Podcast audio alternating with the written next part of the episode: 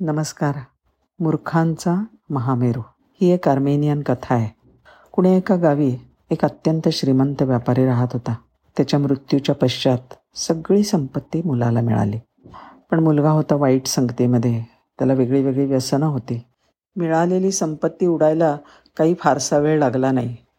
मग त्याच्या वडिलांचे काही मित्र त्याच्या भेटीला आले.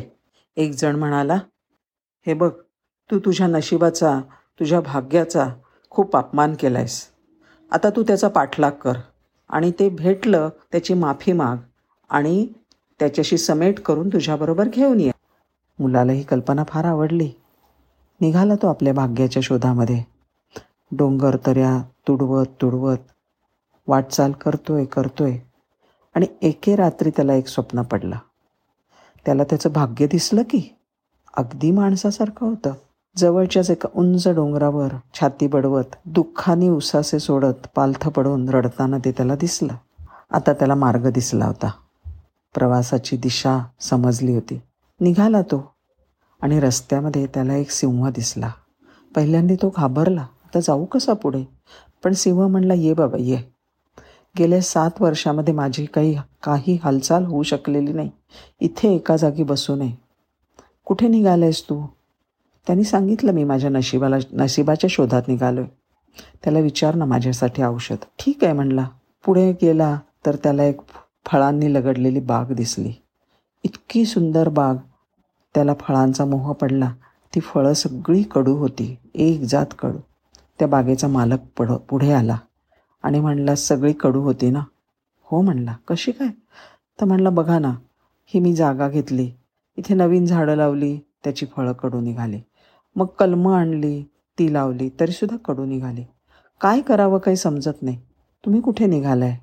त्याने जेव्हा सांगितलं तेव्हा म्हणला माझी बाग कशी गोड होईल हे मला औषध सांगाल का तुमच्या नशिबाला विचारून? नक्की सांगेन म्हणला. पुढे त्याला एक छान महाल दिसला. अप्रतिम बाग होती त्याच्या शेजारी. आणि त्या महालामध्ये एकच सुंदर तरुणी राहत होती.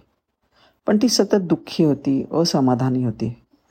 ती म्हणाली तू जातोयस तर तुझ्या नशिबाला. माझ्या सुखाचं औषध विचारून येशील का? हो म्हणलं नक्की विचारेन. मजल दल दरमजल करत तो डोंगरावर पोचला आणि त्याला तिकडे त्याचं नशीब दिसलं उसासे टाकणारं. नशिबाच्या जवळ बसला आणि त्याने आपली स्वतःची कहाणी सांगितली. नशिबाने सगळं नीट ऐकून घेतलं आणि म्हणला हे बघ तू माझ्या शोधामध्ये इथवर आलायस. तुझ्या आयुष्यामध्ये अजून सगळं नीट होऊ शकतं. त्याला रस्त्यात भेटलेल्या तिघांच्या प्रश्नांची उत्तरं विचारली. त्यांनी ती सांगितली तू येतोयस ना माझ्याबरोबर? त्यांनी नशिबाला विचारलं. त्याचं भाग्य म्हणलं हो तू पुढे हो मी तुझ्या पाठोपाठ मी येतोय. रस्त्यामध्ये त्याला पहिल्यांदा ती सुंदर तरुणी दिसली. तुझ्या आवडीच्या माणसाशी लग्न करून तू सुखी होशील. पुढे त्याला बागेचा मालक भेटला.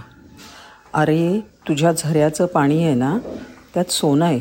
एकतर तू सोनं काढून घे किंवा दुसऱ्या झऱ्यातनं पाणी बागेला दे. म्हणजे फळं गोड होतील असं माझ्या भाग्याने सांगितलं आहे पुढे गेल्यावर सिंह त्याची वाट पाहतच होता. सिंहाच्या शेजारी तो बसला. सिंहाने विचारलं तुला जाताना रस्त्यात कोण कोण भेटलं रे? त्यांनी सांगितलं. हां मग त्यांनी तुला काय बक्षीस दिलं? अरे बाबा ती सुंदर तरुणी म्हणायला लागली मला तुमच्याशीच लग्न करायचं आहे मग तू काय केलंस? छे रे तिथे मी क कसं राहू? माझं गाव लांब आहे ना. तिची लग्नाची मागणी मी पार अव्हेरून टाकली बघ. ठीक आहे. मग त्या शेतकऱ्याला काय सांगितलंस तू? अरे बाबा शेतकऱ्यांनी त्याच्या झऱ्यातलं सगळं सोनं काढलं. आणि एवढं सारं सोनं मला म्हणलं तुला घेऊन जा. बरं मग? सोनं सांग बरं मी कसं काय घेऊ. एवढं ओझं मी माझ्या गावापर्यंत कसं काय घेऊन जाऊ? बरं. माझ्यासाठी काय तो म्हणालाय? सांगतो ना तुला उत्तर.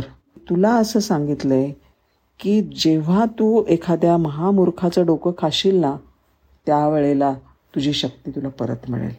सिंह हसला. म्हणला अरे राजा तुला तुझ्या भाग्याने किती संधी दिली. त्या मुलीशी लग्न करून तू सुखी झाला असतास. ओझ्याचं काय एवढं मोठं? सोनं घेऊन आला असतास ना? पण नाही तू परिपूर्ण संधीची वाट बघत राहिलास.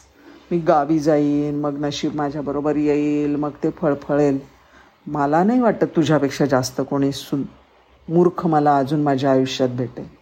असं म्हणून सिंहाने गुरगुर केली आणि एका फटक्यात त्या मुलाला मारलं आणि त्याचं डोकं खाऊन टाकलं. धन्यवाद.